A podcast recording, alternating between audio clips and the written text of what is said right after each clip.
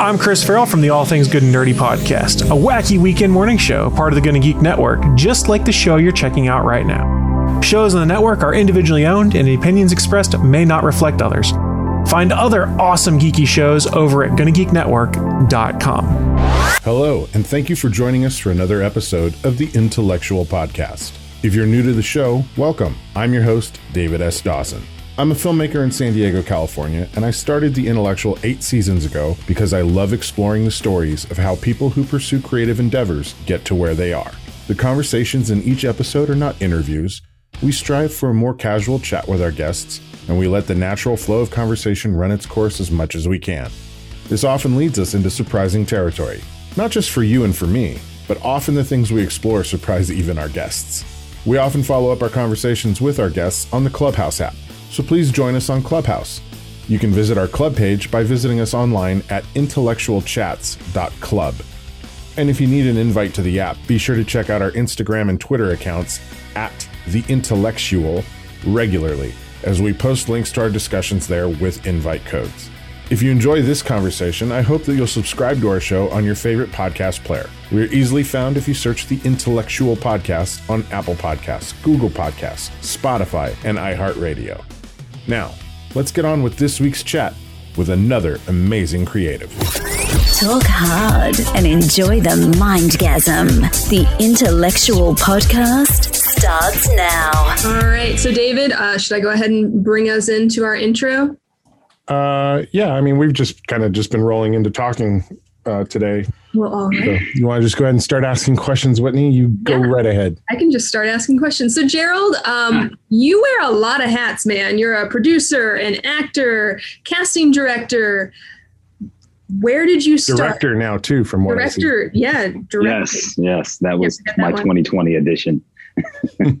Um, so, where did you start? Did you go to school for all this? Did you fall into this career? Were you always like, you know, five year old Gerald was like, I'm going to be a producer? Yeah, you know, it's funny because um, at the core of it, when I look back, I've been a performer my whole life on some level. So whether it was like doing tricks on my BMX bike, which is a form of performance, to Mm. being in a school play when I was in sixth grade, to becoming a break dancer, and you know, I was in a rap group, and then and then I got a, and became a DJ, and had a ton of success as a DJ. Toured all over the country, played with Sammy Hagar and Run DMC and all kinds of amazing, amazing artists. So um, I, I I don't want to say I really had much formal training coming into it. It was just I was always on some sort of a stage. Um, hold on, my uh, my light just went out. There we go. Um, but I was always on some sort of a stage. So um, I for a long time was DJing professionally, making a lot of money, be, having a ton of success. I was the DJ of the year one year. Um, there's just a bunch of stuff going on, but I wasn't fulfilled. So I started doing a bunch of soul searching, trying to figure out what I really wanted to do for the next, you know, 30 years. Um, and this idea of acting kind of kept popping up. And I was like, you know, maybe I should do it, maybe I shouldn't. And I finally just got real clear with myself and I said, look, and I talk, I sometimes talk to myself very bluntly because I need to hear it that way so that I kind of act. And I kind of said, look, either you go pursue this or right now, today, you say you're choosing something different and you never ever allow yourself to say would have, should have, or could have ever. And I sat there for a day or two and I was like, I can't say that. So I'm going to go pursue this. And a year later, I was a year and a month later, I was wheels down in LA, having sold a company that I owned and kind of changed my whole life. So, where were you So- coming from? To uh, you said that you you moved out to LA. Where are you coming from? Well, I'm originally from Southern New Jersey, right outside of Philadelphia. So I'm a Philly, I'm a Philly boy. And, um, you know, I, like I said, I had a lot of success in, in DJing and was a, you know, lived in Philly my whole life, but I had wanted to move to LA since I was like a, like a kid. So it was kind of like something that was delayed that I should have probably done six, seven, eight years earlier. And I just finally said, okay, now's the time to do it. And, you know, got here and like immediately, almost immediately, um, I was like, oh crap, like what did I do? Um, it was kind of like, it was, it was, I was overwhelmed and was getting zero results and uh, was kind of like, you know, shell shocked. And I had to kind of go back to the drawing board and I said to myself, okay, stop.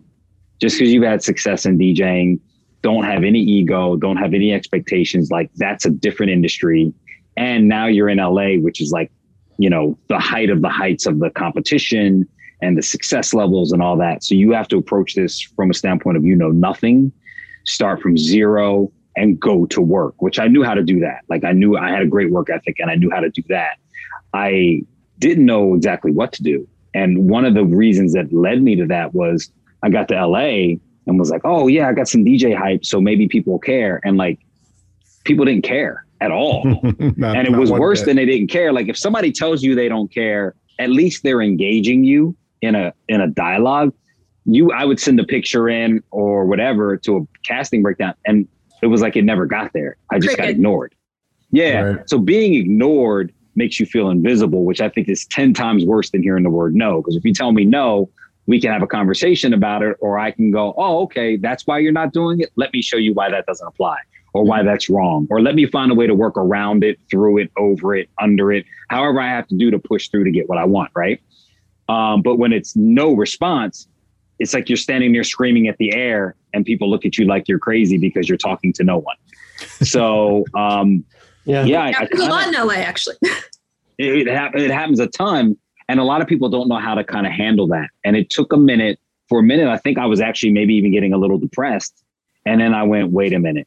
You need to humble yourself and approach this like you know nothing and and go after it. And I did a real I don't know how I came up with this, but I did a really simple exercise. I wrote that I took a piece of paper and I split it in two. And on this side of the piece of paper, I wrote down everything that I knew I needed to do. So it was like get new headshots, get an agent, you know, uh, get into an acting class. I might not know how to do those things, but I knew I needed to do those things, right? So right. then on this right side of the paper, I wrote down every question or everything I didn't know how to do about each one of those. So it was like get new headshots. So over here it said what photographer, what do I wear, where do I get them printed, all what style and look is going is is is successful in LA right now. So the left side of the paper was about a half a page, and the right side of the paper was like four or five pages of all these questions that I didn't know the answers to. So, and I was feel I literally was feeling lost. So I told myself, okay, you can hold your head up high every day. If every day you wake up and you take one action on one thing on the left side of this list.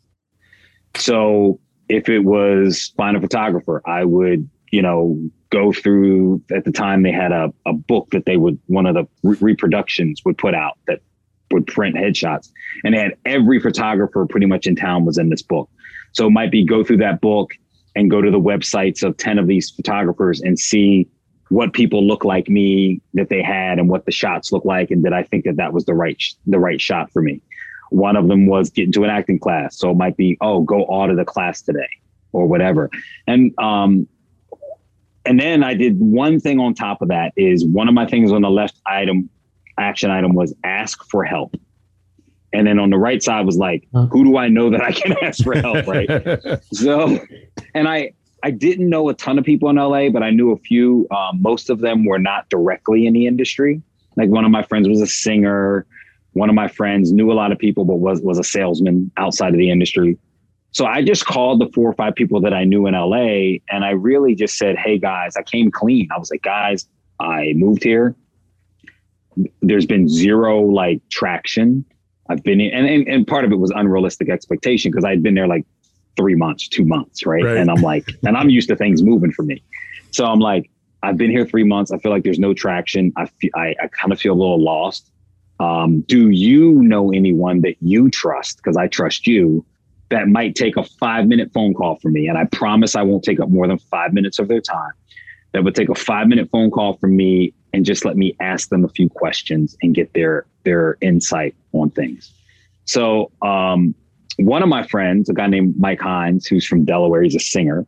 Uh, he said, "Hey man, I actually just took this commercial class, and it was great. And the guy lets you audit for free, and and I didn't know about auditing classes at the time that you could just go audit in classes for free. So he's like, and he talks about mindset. You'll love him. So I went and audited his class. Ended up taking this class for a few months. and like knocked off like two pages of questions that I had on the right side of my sheet off from that one class. Um, another friend of mine was like, Yeah, I reached out to my buddy Mark. He's been a series regular on a bunch of shows. He said he'll take a call for me. So I called him. We had a talk. He gave me some advice, and we've since formed, and this is 15 years ago, we've since formed a great friendship. And Mark's been a series regular on six or seven shows. You might know him as Big Big Mike on um, on uh, Chuck from CBS uh, from NBC. Oh, Mark Christopher Lawrence. Mark Christopher Yes, Lawrence my buddy friend Mark too. Christopher Yeah, Lawrence. yeah, he's been on our show. actually. Oh, awesome! Yeah, yeah. So Mark's like Yeah. Mark's like one of my, my my buddies now, and I just directed my first project last year, and Mark was one of the lead actors in it, and I made him a producer on the project. So that phone call has led to a 15 year friendship. But all of that came out of me at one point going, okay, you don't know what you're doing at this level in this industry. Humble yourself, go ask for help, and go to work. So that was kind of the genesis of it. And everything from there came from going to class and talking to people and then just getting in and doing the hard work as, you know, whenever I could. I think that's really commendable. I think one of the biggest problems people have is they're afraid to say, I don't know this. And and humble themselves, as you said, and and ask for help. Um, Yes. it- it's such a bizarre thing because you know, growing up, we're we're taught to ask for help. If you don't know something, Right. ask. But somewhere along the lines, like we do this like switch flip where we become scared to admit that we don't know Yeah. things. you know, Well, it's it, it's funny because that's like that that pans out in my life to this very day. So, like, um, like I'll tell you two really quick stories about that. So, I directed for the first time last year a project called Stacks, and I've been wanting to direct something for a while, and I couldn't find the right thing. But on top of that, I was really fearful because I didn't feel I knew enough technical about camera and lighting Mhm. while I know a ton about filmmaking in general and acting and casting, I was very worried in stepping in a director's chair because I have so much respect for that position of knowing enough technically. So I was very fearful of that. And then finally, I, and I went and read some books. And then finally, I just was like, you know what? Let me ask some DP friends of mine certain questions that I have. And I started asking certain questions. And then when we ended up shooting Stacks, um, Thomas Hennessy, who was the DP on the project, I just went to him. We've worked together. He's been a camera assistant on a bunch of our stuff. And I said, "Hey, here's what I'm thinking about doing, and here's kind of the look and want that I look that I want. I don't know how to get it." He's like, "Oh, we do this, this, and that." And then he was in, and I had to realize like I don't necessarily have to know all the technical. yeah, your job as a director is to convey what you want and then let those artists do their artistry. and rely on to professionals. Yeah, Yeah. yeah. Yeah. So there was that, and then the the funniest story though is um, I was a casting executive at the asylum for about five and a half years, and when I first got my, I, I worked there for a few months, and they were trying to attach two star names to a film, and normally uh, a guy named David Latt, one of the producers, would attach those star names. And he came to me and the director about a week from shooting a film and said, Hey, we don't have any stars. Like, we might lose our deal for this film. Do you guys know anybody? And I'm like, um, I can call some agents that I know. He's like, All right, here's how much money we have. Like, make some calls. So I call a couple agents. I talked to them. I'm like, listen, we need this. This is kind of the money we're talking. They were like, hey, how about this person? They made some pitches to me. So we end up settling in on a couple of, you know, recognizable actors. And they're like, okay, we make an agreement on the money. And I know how to negotiate. I make agreement on the money. And then they're like, hey, um, we're going to need a triple banger and a photo approval. And, and they're giving me all these technical terms. And I'm like, okay, cool. And I had no clue what they actually meant. I had heard the terms, but I didn't really know what they meant. And this is a couple months into me like being a casting director. It's funny uh, by total happenstance. So I was like, okay, um, yeah, let me talk to my team. I'll get back to you with Smashers on that and see what they're willing to do. And I hung up the phone and I went into one of my bosses. Uh, his name was Paul Bales um, at the asylum. And I said, hey, Paul, um, I think I have this deal closed, but they want a triple banger and they want uh, they want a photo approval and they said something about 50% and and I was like, but I don't know what that means. And he like literally said, Oh, this triple banger is a trailer. It means it's split into threes, half bangers, split into twos. And you know, and it, and it kind of broke some and some of it I kind of knew, but there were just certain terms I didn't really fully understand, right? Right. So then he's like, and yeah, the photo approval, you get this percentage of pictures that they have to approve, and then they tell you how many days they have to approve it, and how many passes. I was like, oh, And I learned by asking on a regular basis, hey, I got us to this position. I don't know how to take the next step. Tell me before I screw something up, if Yeah. that makes sense. Yeah, yeah, that makes sense. It's uh, it's one of the most frustrating things to me because I, I direct and I produce um, as well, and I, I always tell the people I'm working with, like, look, I'm going to give you all the room in the world to do your job to the best of your abilities, but when you hit a some when you hit something you don't know, don't make it up. Yeah, come yeah. come ask one of us and let us you know make sure that you're on the right track because it, it's far less painful to just deal with it in the moment than to have to go back and fix things Well, and I, I Or think if they're just- that, especially in LA, comes from you have a lot of people who come out to LA and are kind of fronting about where they are in the business, and Mhm. so uh, I, I think it, people get a little like shy with that. But if you can find the right the right people, like you, you found Mark, which he's an amazing, sweet great. person who will talk to you about anything that you don't know. Um, it, when you luck out and find the right people who want to guide you and be genuine teachers, then it becomes so much easier just to ask. Yeah yep. And and people don't realize like the art of doing that is so powerful because it, it even though you don't know so many times we think not knowing something is a weakness and people are going to judge us or they're going to look down on us. But being able to say, hey, I don't know this, can you help me? Or sometimes it's not even that you don't know something.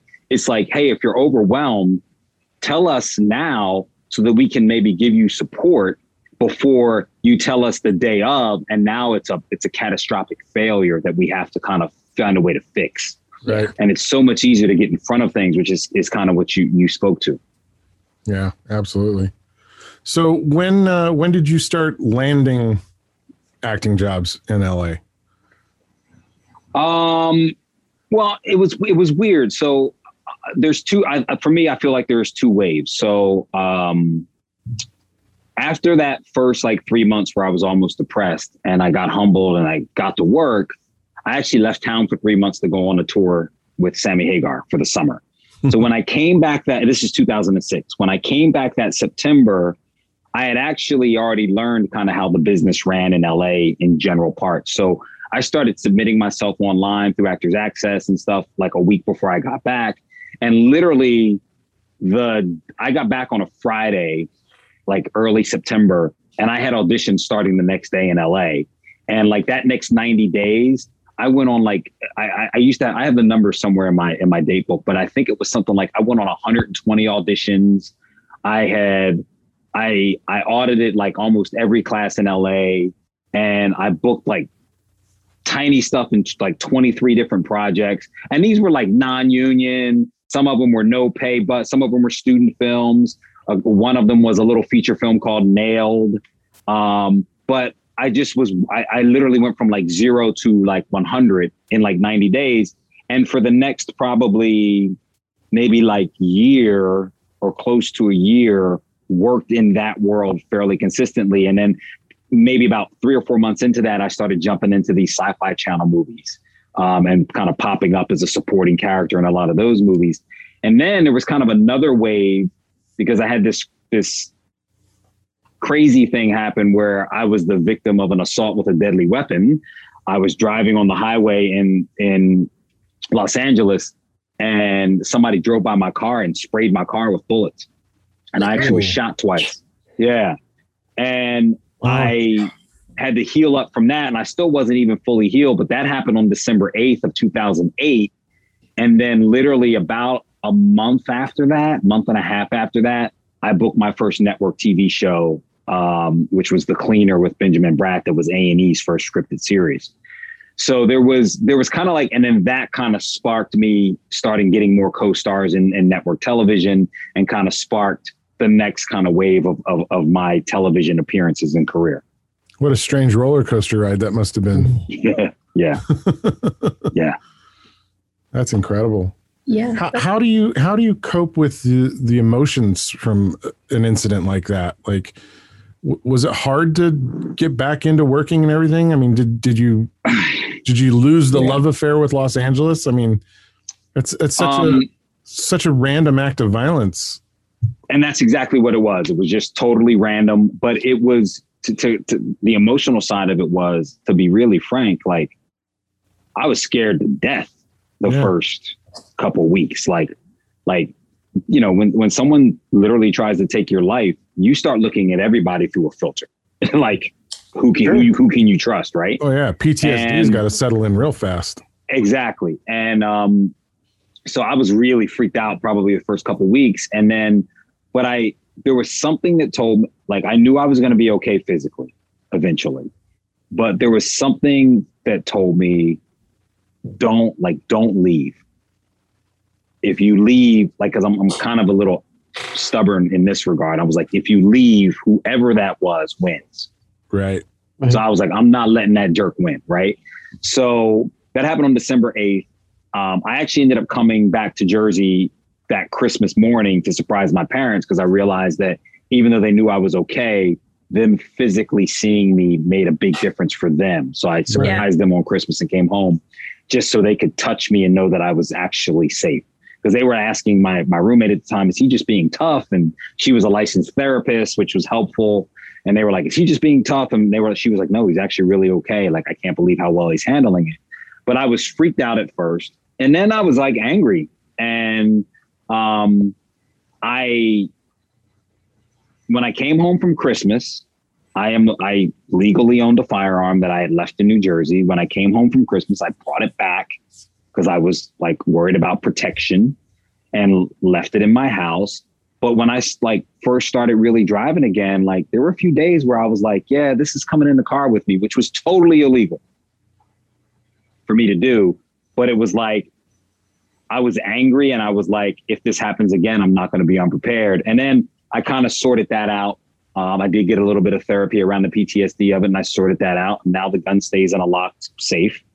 Um, you know, but it was, it, there was a whole myriad of emotions and it lasted for, you know, that whole year. hmm And the end of it, well, I'm going to say the end of it because that, you know, the, it, it's, it's part of who I am now.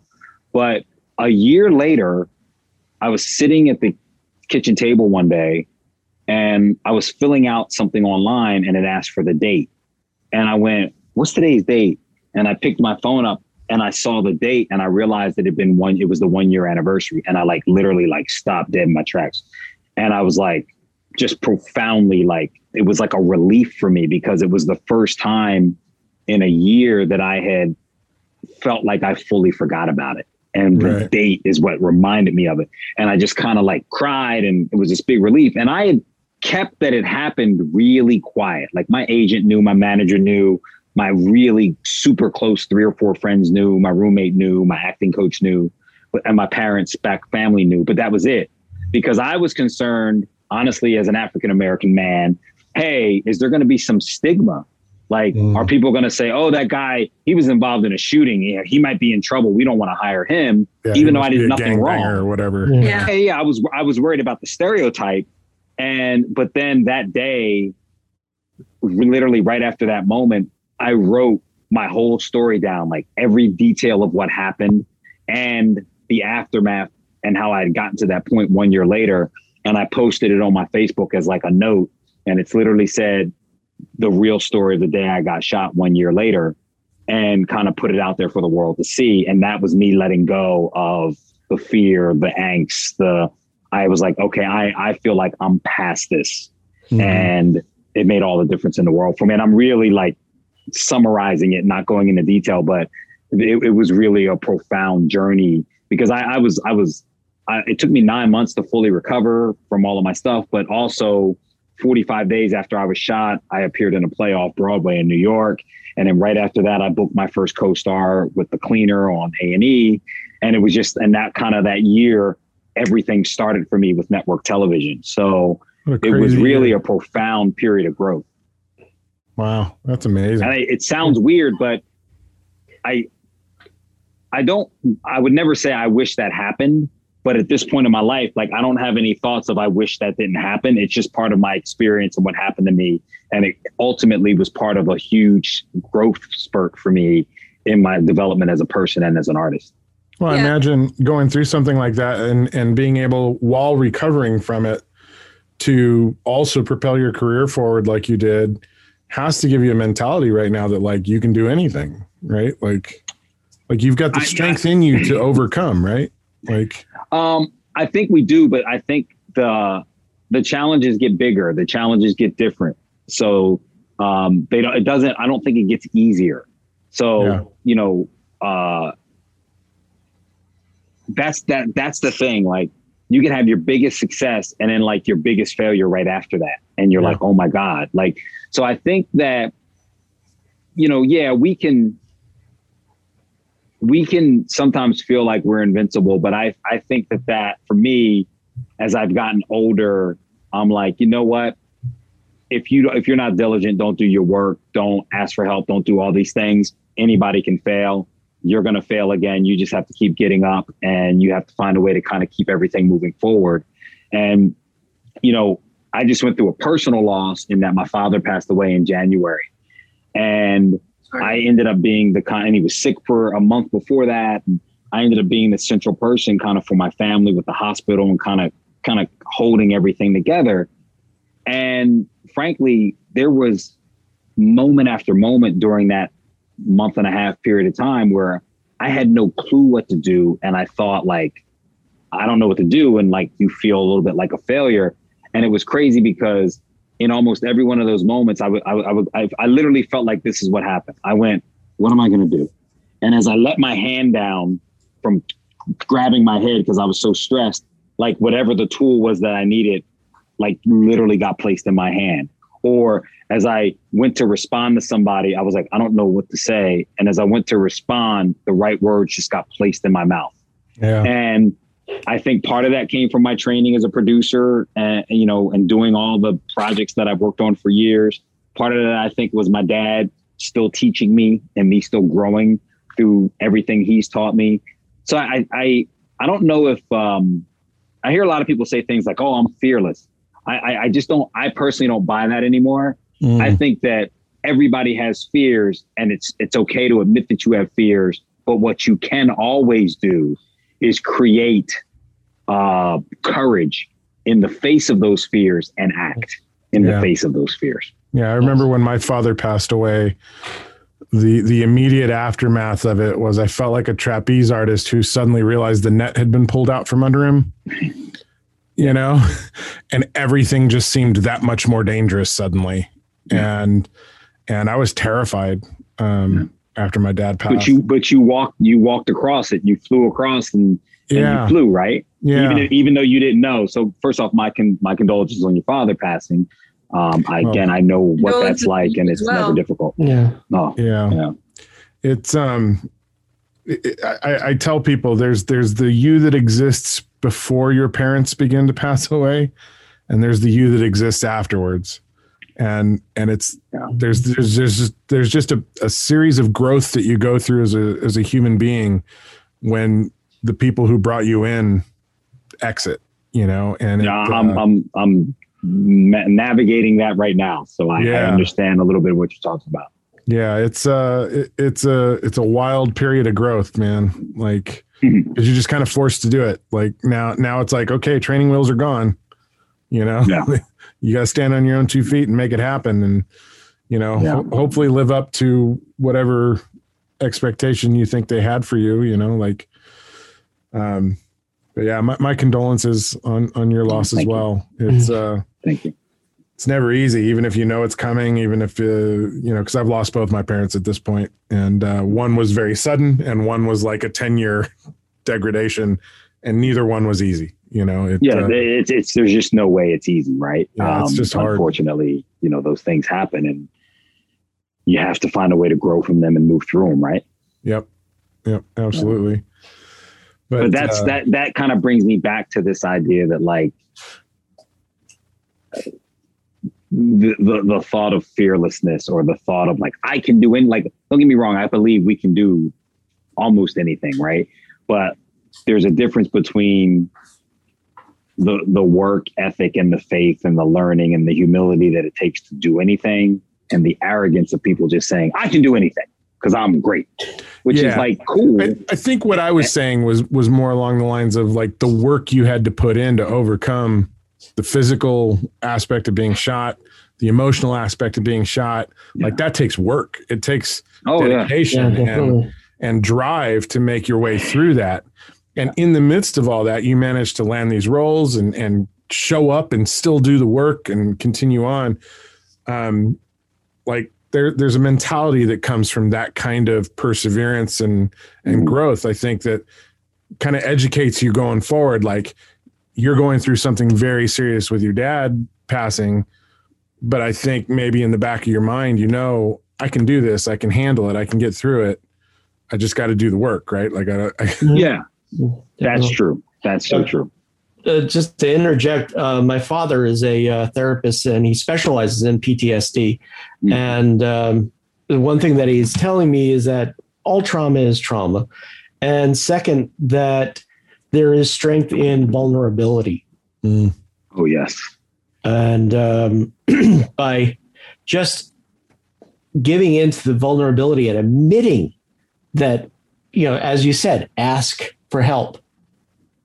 There is there's con- there's powerful strength in that, and just I commend you. I the your your ability to uh, work through this, and part of his therapy is acting lessons and acting uh, Hmm. acting exercises, and you know the fact that you've been able to work through this and that you know obstacles you're not going to say i can handle anything it's just that you have found a, a happy medium within your craft that moves you forward Yes. that it's it, you're constantly moving forward and there is that so much strength and power in being vulnerable and a lot Yeah. of people uh, mistake for weakness whereas there's you can gain so much strength from just admitting that there is an issue and being uh, susceptible to coaching Well, I think in some ways, like vulnerability is the gateway to like learning and growth. Exactly. If you think you know everything, you're never going to be open to actually learn something. No, So, you learn more you learn more when you know that you don't know anything yeah, Right. exactly. Yeah. Well, and and like even in storytelling, because we're all storytellers, right? In the Yeah. end, like I find the characters that have vulnerability, that have flaws and and and real genuine issues with self, the most interesting characters to follow and and tell stories of. Um, even if you get into like the superheroes, like I find Superman interesting, but ultimately boring because he's perfect. Right. He's right. all perfect. Like there's nothing wrong with Superman, so he's not very interesting to follow. but you look at other characters that, you know, have dirty pasts and aren't perfect and they're far more interesting. I think that's why the Marvel franchise took off with Iron Man. You know, the Tony Stark character is wildly vulnerable in that movie. Um, because he's breaking himself apart and realizing what his flaws are and and and then having to feel the guilt and and let all that wash over him um so all of our own personal experiences i think help make us better storytellers as we go forward too because we take that vulnerability that we had within ourselves and we can translate it into our work which i think is really important Right. Yeah. Well, I mean, uh, when it comes to storytelling, like let's let's be honest, like people don't really watch the movie or the television show to see the protagonist be successful. They watch it for two if the if the movie's 90 minutes long, they watch 80 minutes of the protagonist primarily failing. And Yep. then at the very end, he wins or she wins, and then the movie's Yep. over. It's done. yeah yeah so once they figured it out there's nothing else to tell yeah, it's like, oh, oh, they're not failing anymore. Oh, good for you. You made it. Let's move on. Right. So, you know, we've kind of veered back into craft and what it is to be an actor. And you've told us a lot that you you have gone to a lot of studios, you've trained at a lot of places. Out of all of those different pedagogies, what what have you kept for your process? Do you have a process for whenever you get a role? Like, here, you've gotten the role, they give you the script. Where do you start? Uh, well, specific to the acting side of it, um, I read the script like a ton of times because the more I read it, the more things come out. And I kind of read it the first time I just read it almost for information to understand the story and who this character, the first pass on who this character is in the story. Uh, then I just keep reading it to learn more and more and get more into that world. And the more I read it, the more I'm like, sometimes I'll be three, four, five reads into a script and I'll go, oh, why didn't I realize this about this kind of like little backstory thing? And that might completely unlock a character for me. Mm-hmm. So I don't think you can, I really don't think you can read the script enough. Like just keep reading, keep reading, keep reading, keep reading, reread, reread. So that's mm-hmm. one of the things that I do. And then I I go through and start to really break down almost like the the demographics of who my character is. You know, what's his age? Where is he from? What was his economic, socioeconomic uh, background as a child? Because that really dictates so much of who we are and how we occur and how we look at the world. Break that down. I break down things like, you know, I try to create what was the music of the time of the of when the film occurs, what was the music of the time when this person grew up, because I work musically from my DJ background. So there's a there's a bunch of different steps I go through to just try to get in touch with who this person is. But the very first step is really understanding the text and hopefully what the writer intends for not only the story but this character. Uh, awesome. what made you want to move into directing? You know, I I I kind of feel like um, I'm a creator. Uh, you know, people really ask me what I do now, and I kind of just say I'm a filmmaker. So, um, I think a couple of things. One, I've worked with a ton of different directors. I've been involved in probably 300 projects or more between acting and casting and producing. I've worked with a lot of directors. And so one of the things was seeing how many times some directors didn't like directors and actors speak different languages. Mm-hmm. And so seeing that was like, I would literally be in ca- callbacks sometimes with a director there and an actor in front of me. And the actor would do their take and the director would be like, yeah, um, yo, so this character, and would tell them all this stuff and talk for like three or four minutes straight and I would see the actor there like this. Zone out. Yeah. They didn't, they didn't, they had no clue what they were saying, but they, they also many times had this like, I want to please the people casting. So like, uh huh, uh huh. Like they're, they're trying to make it like they get what you're saying, but you could see that they were like, just didn't. And like, since I understood, I understood what the director meant, but I knew how to speak to actors. There'd be times when they, like the director would talk for two or three minutes and he's like, all right, let's do another take. So then I would look at the actor, I would literally go square, look him square in the eye. So so we're going to pick up the pace and we're going to raise the stakes. And then the actor would go, Oh, okay, great. Yeah, yeah, yeah. like, because I spoke to him in a way that was distinctly how actors speak, right? Right. Um, and they would be like, Oh, so w- when I started seeing that, I was like, oh, okay. And then um, I would work with a, some people and I would, they would say, Hey, I'm going to shoot this, this, and this. And they were like, Oh, you're, and, and like, I wasn't trying to tell them what to do, but I was like, Oh, you're going to shoot this and then do this. And they're like, I wasn't thinking about that, but they were like, oh, I really like that. Yeah, let's put it on the dolly and keep coming in or something. And then I was like, oh, and then I kind of was like, wow, I think that there's stories that I want to tell. Um, mm-hmm. So that was the thing, and and I kind of hemmed and hawed about it in part because I was worried about that technical side of things that we talked about, but also like I really don't want to direct anything that doesn't like really speak to me, like right. on a visceral level. So when the idea popped up for Stacks, literally it was born out of me being angry. I saw something and I got really pissed off and was like, this is not right. And then I thought of like this weird way to speak out against that and talk about kind of everything that was going on with uh, the Black Lives Matter movement because there's a little bit of a of a hidden theme in there as well.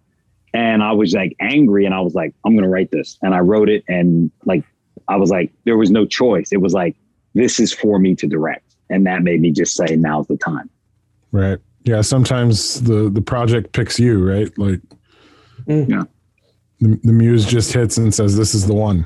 like, or maybe you you pick the project to like for me, like finally get off my butt and just go do it. Like this is the one that said Gerald go, and I it picked me, and then I said, "Yeah, all right, it's time to stop. You know, stop hemming and hawing and go." Like right. I could have created something else that spoke to me. I just didn't. You know what I mean? Right. So it's kind of a, sometimes it's both. I, I think it's a little bit of both. Yeah. So now, are um, you are you completely wrapped with Stacks, or is that in post production? Oh yeah, so process? yeah, so uh, so Stacks. The the truth of it is, I saw something um, back last March. They had been talking about LA was going to go on lockdown, but they hadn't announced when. And I was a it was a Saturday, and I walked into a Costco, and a lady was coming as I was leaving. A lady was coming down the aisle with a flatbed cart with packs of toilet paper toilet stacked paper. like four high, the whole length of the cart. And she was literally about five foot two and couldn't even see where she was going and was like almost killing people with this cart, right? You're laughing because it's so ridiculous, right? but yeah. also like real. Like I, I saw yeah. that. Yeah. yeah. So I'm thinking, oh, maybe she works there and she's taking it up front so people can just grab them because it's a popular item. No, she was going to get in line to buy like 15, 90 packs of toilet paper. Mm-hmm. And I saw it and I was like viscerally angry. I was like, that's so wrong. It's so rude. I, I wanted to walk up to her, say, Can I see your card, please? And then like snatch it from her and like scream at her and say, Get out of here. You don't get any toilet paper, never come back. I, like, but rather than go to jail and get arrested that day, I left and I went home and I stewed. And then I said, Oh, you know, it'd be really funny. I got this idea if I wrote it like this. And I was like, Ha ha ha. Well, later that night, I talked to Mark Christopher Lawrence, who we talk literally probably once a week. And we were just catching up. And it was like 11 o'clock at night. He's like, Hey, what you doing the rest of the night? And I was like, Man, I'm thinking about going to bed. I, I might write this little short I was thinking about writing. He's like, Oh, well, what is it? And I told him the idea. And he goes, Oh, man, if you write that, I want to be in it. And I was like, what? and he's like, yeah, if you write it, like when you write it, let me see it. I want to be in it. So I was like, oh, okay. And then, um, believe it or not, after that call, I got on the phone with another friend of mine, and the same thing happened. Uh, star name actor that I'm not going to say because ultimately he didn't appear in the film. But I was like, I was like, he was, I was like, okay. So now it's like 2 a.m. and I'm literally about to go to bed. I turn off the light, I lay down, and something in my head said, dude, just bang out the first draft. It's only going to be five or six pages. Like, stop being lazy. Just do it. So right. get up, pull my, pull my little Mac. Nights. Yeah, pull up my MacBook. And, you know, I thought I was going to write this thing in like 30 minutes. I ended up like writing it and revising it, writing and revising it. Like a couple hours later, I'm like, yo, this is dope. I print out the PDF, I email it to the both of them, and I go to bed. Well, I wake up at like 10 o'clock the next morning and I'm check my email. I check my email literally like the moment I check my text and my email almost the moment I wake up every day. Yeah, me too. I check my email and both of them have sent me an email back. Yo, this is dope. I love it. When are we shooting? and I'm like, oh, okay. So I call a DP that I know and I said, hey, I want to do this thing. Um, can you read it? Tell me what you think. He reads it, calls me back in 10 minutes, like, yo, let's do it. And I'm like, all right, well, when are you available? He's like, well, because of this like COVID thing, like I'm free right now. You know, I don't know what's going to happen. And they had been talking about a lockdown, but they hadn't announced it yet. So I said, all right, let me call you back. I'll get back to you. And basically, um, had the DP lined up, called Mark back and this other actor, like, are you guys available if I do it this week? They're like, yeah. So basically, between Saturday night when I this event happened at Costco, 63 hours later, we started shooting. I put this together in 60 hours, basically. Oh wow! We wow. we shot we shot it in about nine hours, and we wrapped. We shot at night on a Tuesday night into Wednesday. We wrapped Wednesday at like 4 a.m. and LA went into lockdown on Friday at 6 a.m. or whatever time. Yeah, so that was March 18th when you uh, when you wrapped. Exactly. Because I so, wrapped on the feature film I was acting in on the very same day. yeah, so we were one of the last yeah. productions in LA, and the funny thing is, like, we had to do it all by common sense, but because there were no guidelines for COVID at that time, really, other than right. like a little bit of social distancing. So we put together and had people come through and sanitize and limited our crew and who was in whatever areas. And then our location was a parking garage, so open air. You know, so we did all these things. We had individually packed lunches and all that kind of stuff. Um, it ended up working, and you know, none of our crew got sick. None of our caster crew got sick, and we got this project in right before. So my first month and a half, two months of COVID, of, of quarantine was posting this film, and uh, we got it done. And then we we wanted to get it out as soon as possible, so we dropped it in the middle of quarantine, and uh, we just released it online. Oh, so it's out there. The public can see it. Where yes. can people see it? Actually, um, yeah, if you go to stacksmovie.com, That's the official site for the for the film. And then there's a there's a a, a menu at the top, and there's a button there that says "Watch Stacks," and you can watch it. It's seven and a half minutes long. There's a really big surprise oh. in the credits that I'm not going to tell you about. uh, but uh, I would love, I, and I like constructive feedback. So if you hate it, I want to hear why. Um, but uh, please, I would love for you guys to let me know what you think. Oh yeah, you can we're count on check that. it out after we're done. Yeah. Fantastic. Well, so, we've actually been talking for 45 minutes already. Yeah. It doesn't feel like it. It's just this has been so fun and so leisurely. Um, but to wrap us up, if people want to get a hold of you, Gerald, uh, what are your contacts? What are your social medias? All of the things. Cool. Well, if anybody wants to get in contact with me, um, I'm I'm pretty much at Gerald Webb on all social media. The only one I'm not is Facebook. I'm the Gerald Webb. Facebook front slash dot com front slash the Gerald Webb. Uh, but everything else, Instagram, Clubhouse, Twitter, everything's at Gerald Webb with two B's. So you can get to me on any of those. My official website is geraldwebb.com.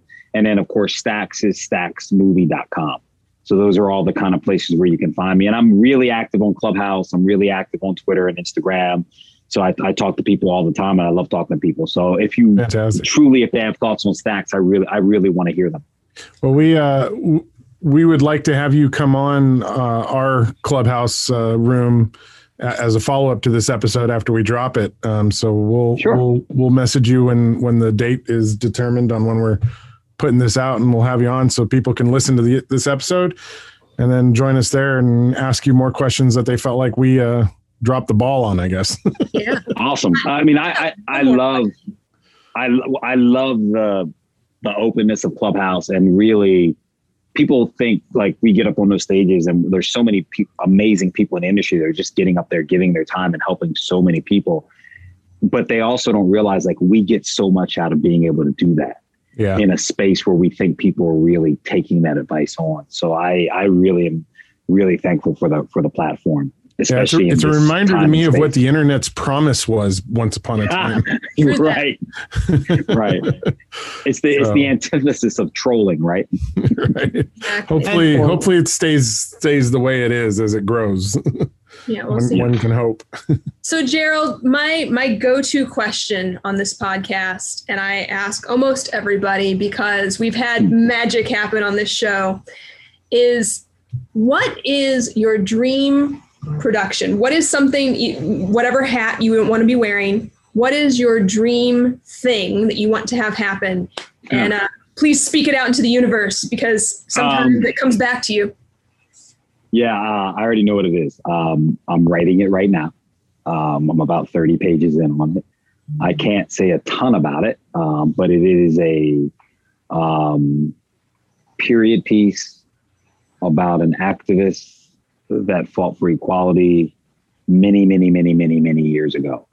And um, if I, I, I would like to write and direct this project, um, and uh, it's it it it speaks to who I am as a human being. So like period. Like if I did nothing else ever again in my life as a performer, if I can get this film written and shot uh, and out for the public to see, I would be able to lay down my, my my life as a performer and a creator and be like, okay, I'm satisfied. Um, so I can't talk a lot about it because I don't want someone to try and like take my idea and that kind of thing. But um, it would be because I, I really do think that it will resonate and will inspire so many other people, not because of me, but because the story itself is is is that inspiring. It's why I want to want to be a part of it. Awesome. I love hearing about stuff like that. And I yeah. love you're already moving towards it. So you've already got the little seeds germinating. That's exciting. But, that, but that, that's one of the things about creating. Like if when the right thing comes and strikes you, you almost can't not act. Mm-hmm. And if you do, you're going to be tearing yourself up in a way by not taking action on it. So there's times when something will come up and we'll sit on it and we'll sit on it and we'll sit on it and it never goes away and we can let that be a year, three years, five years, 20 years. 17. I, I know a couple people. yeah. I know a couple people who have projects that they're like, like, I want to do this and it's, it's eating them alive. And I'm saying to them, you have to move it forward somehow. Sometimes one of the big pitfalls I see is people don't let other people contribute to that. And that's sometimes why it stops. But it, it it won't go away if you if you don't take some sort of action. It's just going to really bother you and eat away at you and eat away at you. And hopefully you figure out a way to move it forward before it, it gets too late because sometimes people say it's never too late, but sometimes you do run out of, you run out of time. Right. Well, and we have run out You of hear time all for that this wind? episode. Just got like super windy here. Spooky. It is true. Yeah, no, like literally the moment I stopped speaking, it was like, it still is. It's like, and your lights went out. And now your lights just all went out. And he's frozen. Something happened. Something happened. I think we lost him. are you guys there? Yeah, Yeah. we're still here. Yeah. Now you're, All right, you're just so- completely black. Power just went out. That's So I'm, I'm literally crazy. sitting in there we go. It just popped back. It's like popping on and off, but like it literally just kicked up and everything just popped out. See, That's some crazy. some magic juju just happened. It's crazy. A magic what? I don't Magic juju. juju. Oh, oh, So- Steve was trying to make that a joke. I'll stay in the dark here. Well, Gerald, uh, That's so funny. we should Thank let you so go for and doing, Gerald. figure out your power issue. I, And, I- uh, there's nothing for me to figure out. I just got to wait till the power company does their job, right? but I, I, I, I, I'll take the honor of hopefully being the the first and only interview that ever ended in literally the power being cut. No, actually, didn't end Really? ours, but we did have a power cut in the middle of it. Okay. yeah, That's yeah. crazy. so the funny thing is the power went out and I'm like, look, I'm, I'm clicking the light switch. Like, oh no, it's plugged into the wall, dummy. like, well, what I'm like, me uh, out is that you had that gush of wind before the power went out. So yeah, it, it, I mean, and it was, I can't remember. I'm, I'm actually in Jersey right now. Um, just kind of taking care of some things for my mother and making sure some things around the house are handled. And, um, all right, here I'm going to put my flashlight on my other phone, and there we go. Like literally, There. I'm sitting here in the dark. It was a Jersey Um, Devil. Yeah, exactly. It's just so funny. But uh but yeah, so it's like it's just kind of funny like that.